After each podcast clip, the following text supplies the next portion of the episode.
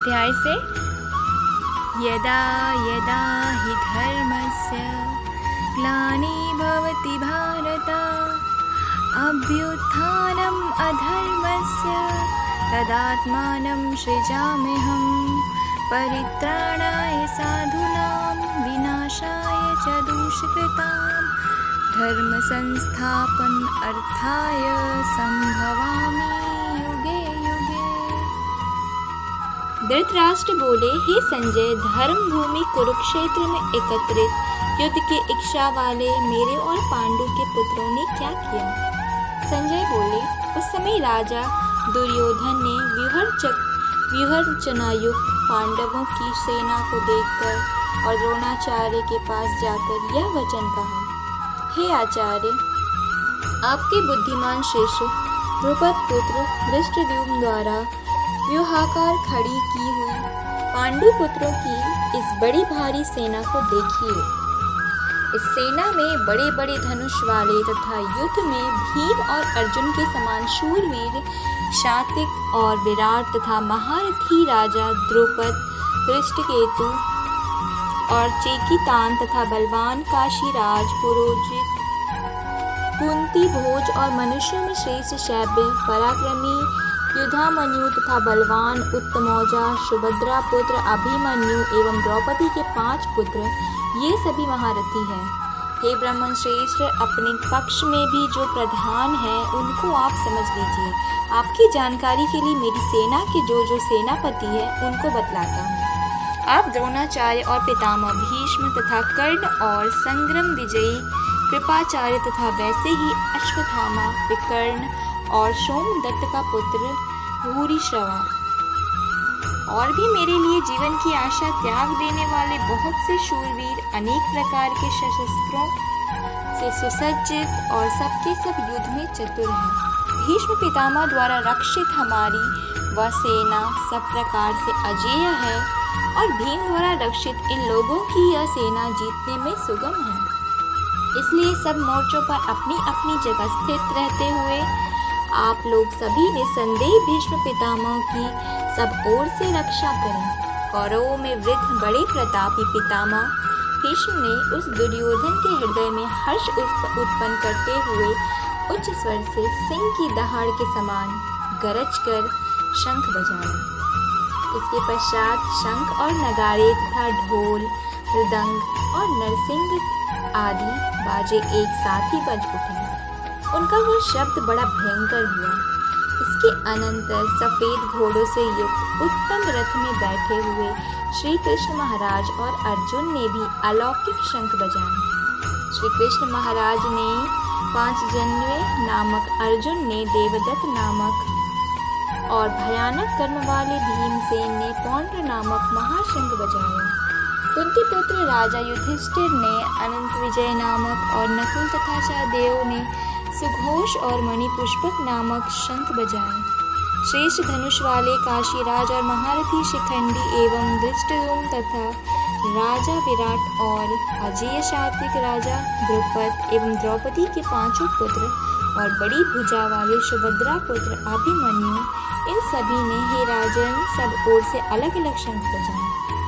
और उस भयानक शब्द ने आकाश और पृथ्वी को भी गुंजाते हुए धर्तराष्ट्र, धर्तराष्ट्रों के अर्थात आपके पक्ष वालों के हृदय विदीर्ण कर दिए। हे राजन हे राजन, इसके बाद कपिध्वज अर्जुन ने मोर्चा बांधकर डटे हुए धृतराष्ट्र संबंधियों को देखकर उस शस्त्र चलने की तैयारी के समय धनुष उठाकर ऋषि के श्री कृष्ण महाराज से यह वचन कहा। हे अच्युत मेरे रथ को दोनों सेनाओं के बीच में खड़ा कीजिए। और जब तक कि मैं युद्ध क्षेत्र में डटे हुए, युद्ध के अभिलाषी इन विपक्षी योद्धाओं को भली प्रकार देख लूँ कि इस युद्ध रूप व्यापार में मुझे किन किन के साथ युद्ध करना योग्य है, तब तक उसे खड़ा रखिए। दुर्बुद्धि दुर्योधन का युद्ध में हित चाहने वाले जो जो ये राजा लोग इस सेना में आए हैं इन युद्ध करने वालों को मैं देखूँगा। संजय बोले, हे धृतराष्ट्र, अर्जुन द्वारा इस प्रकार कहे हुए महाराज श्री कृष्णचंद्र ने दोनों सेनाओं के बीच में भीष्म और द्रोणाचार्य के सामने तथा संपूर्ण राजाओं के सामने उत्तम रथ को खड़ा करके इस प्रकार कहा कि, हे पार्थ, युद्ध के लिए जुटे हुए इन कौरवों को देख। इसके बाद पुत्र अर्जुन उन दोनों ही सेनाओं में स्थित ताऊ चाचाओं को, दादों परदादों को, गुरुओं को, मामाओं को, भाइयों को, पुत्रों को, पौत्रों को तथा मित्रों को, ससुरों को और सुहृदों को भी देखा। और वे का पूर्वाधार उन उपस्थित संपूर्ण बंधुओं को देखकर वे कुंती पुत्र अर्जुन अत्यंत करुणा से युक्त होकर शोक करते हुए यह वचन बोले। अर्जुन बोले, हे कृष्ण, युद्ध क्षेत्र में डटे हुए युद्ध के अभिलाषी, इस स्वजन समुदाय को देखकर मेरे अंग शिथिल हुए जा रहे हैं और मुख सूखा जा रहा है तथा मेरे शरीर में कंप एवं रोमांच हो रहा है। हाथ से गांडिव धनुष गिर रहा है और त्वचा भी बहुत जल रही है तथा मेरा मन भ्रमित सा हो रहा है, इसलिए मैं खड़ा रहने को भी समर्थ नहीं हूँ। हे केशव, मैं लक्षणों को भी विपरीत ही देख रहा हूँ तथा युद्ध में स्वजन समुदाय को मारकर कल्याण भी नहीं देखता। हे कृष्ण मैं न तो विजय चाहता हूँ और न राज्य तथा सुखों को ही। हे गोविंद, हमें ऐसे राज्य से क्या प्रयोजन है? अथवा ऐसे भोगों से और जीवन से भी क्या लाभ है? हमें जिनके लिए राज्य, भोग और सुखादि अभिष्ट है, वे ही ये सब धन और जीवन की आशा को त्याग कर युद्ध में खड़े हैं। गुरुजन, ताऊ, चाचे, लड़के और उसी प्रकार दादे, मामे, ससुर, पौत, साले तथा और भी संबंधी लोग हैं। हे मधुसूदन, मुझे मारने पर भी अथवा तीनों लोकों में राज्य के लिए भी मैं इन सबको मारना नहीं चाहता। फिर भी पृथ्वी के लिए तो कहना ही क्या है? हे जनार्दन, धृतराष्ट्र के पुत्रों को मारकर हमें क्या प्रसन्नता होगी? इन आतताइयों को मारकर तो हमें पाप ही लगेगा। अतः हे माधव, अपने ही बांधव धृतराष्ट्र के पुत्रों को मारने के लिए हम योग्य नहीं हैं। क्योंकि हमने ही कुटुंब को मारकर हम कैसे सुखी रहेंगे? क्योंकि अपने ही कुटुंब को मारकर हम कैसे सुखी रहेंगे? यद्यपि लोग से भ्रष्ट चित हुए ये लोग कुल के नाश से उत्पन्न दोष को और मित्रों से विरोध करने में पाप को नहीं देखते तो भी हे जनार्दन, कुल के नाश से उत्पन्न दोष को जानने वाले हम लोगों को इस पाप से हटने के लिए क्यों नहीं विचार करना चाहिए? कुल के नाश से सनातन कुल धर्म नष्ट हो जाते हैं। धर्म के नाश हो जाने पर संपूर्ण कुल में पाप भी बहुत फैल जाता है। हे कृष्ण पाप के अधिक बढ़ जाने से कुल की स्त्रियाँ अत्यंत दूषित हो जाती है। और हे वर्षणिया, स्त्रियों के दूषित हो जाने पर वर्णशंकर उत्पन्न होता है।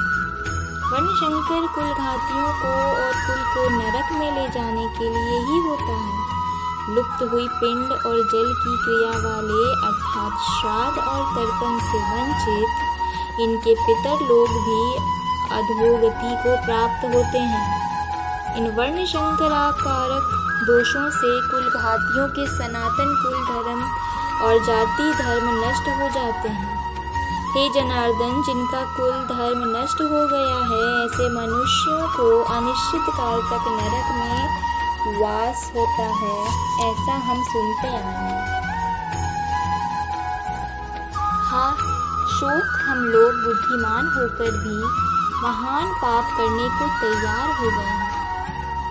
जो राज्य और सुख के लोभ से स्वजनों को मारने के लिए उद्यत हो गए हैं।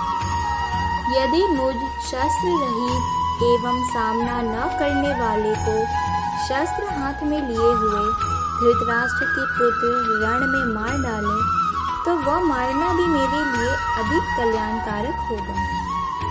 संजय बोले, रणभूमि में शोक से उद्विग्र मन वाले अर्जुन इस प्रकार कहकर बाण सहित धनुष को त्याग कर रथ के पिछले भाग में बैठ गए।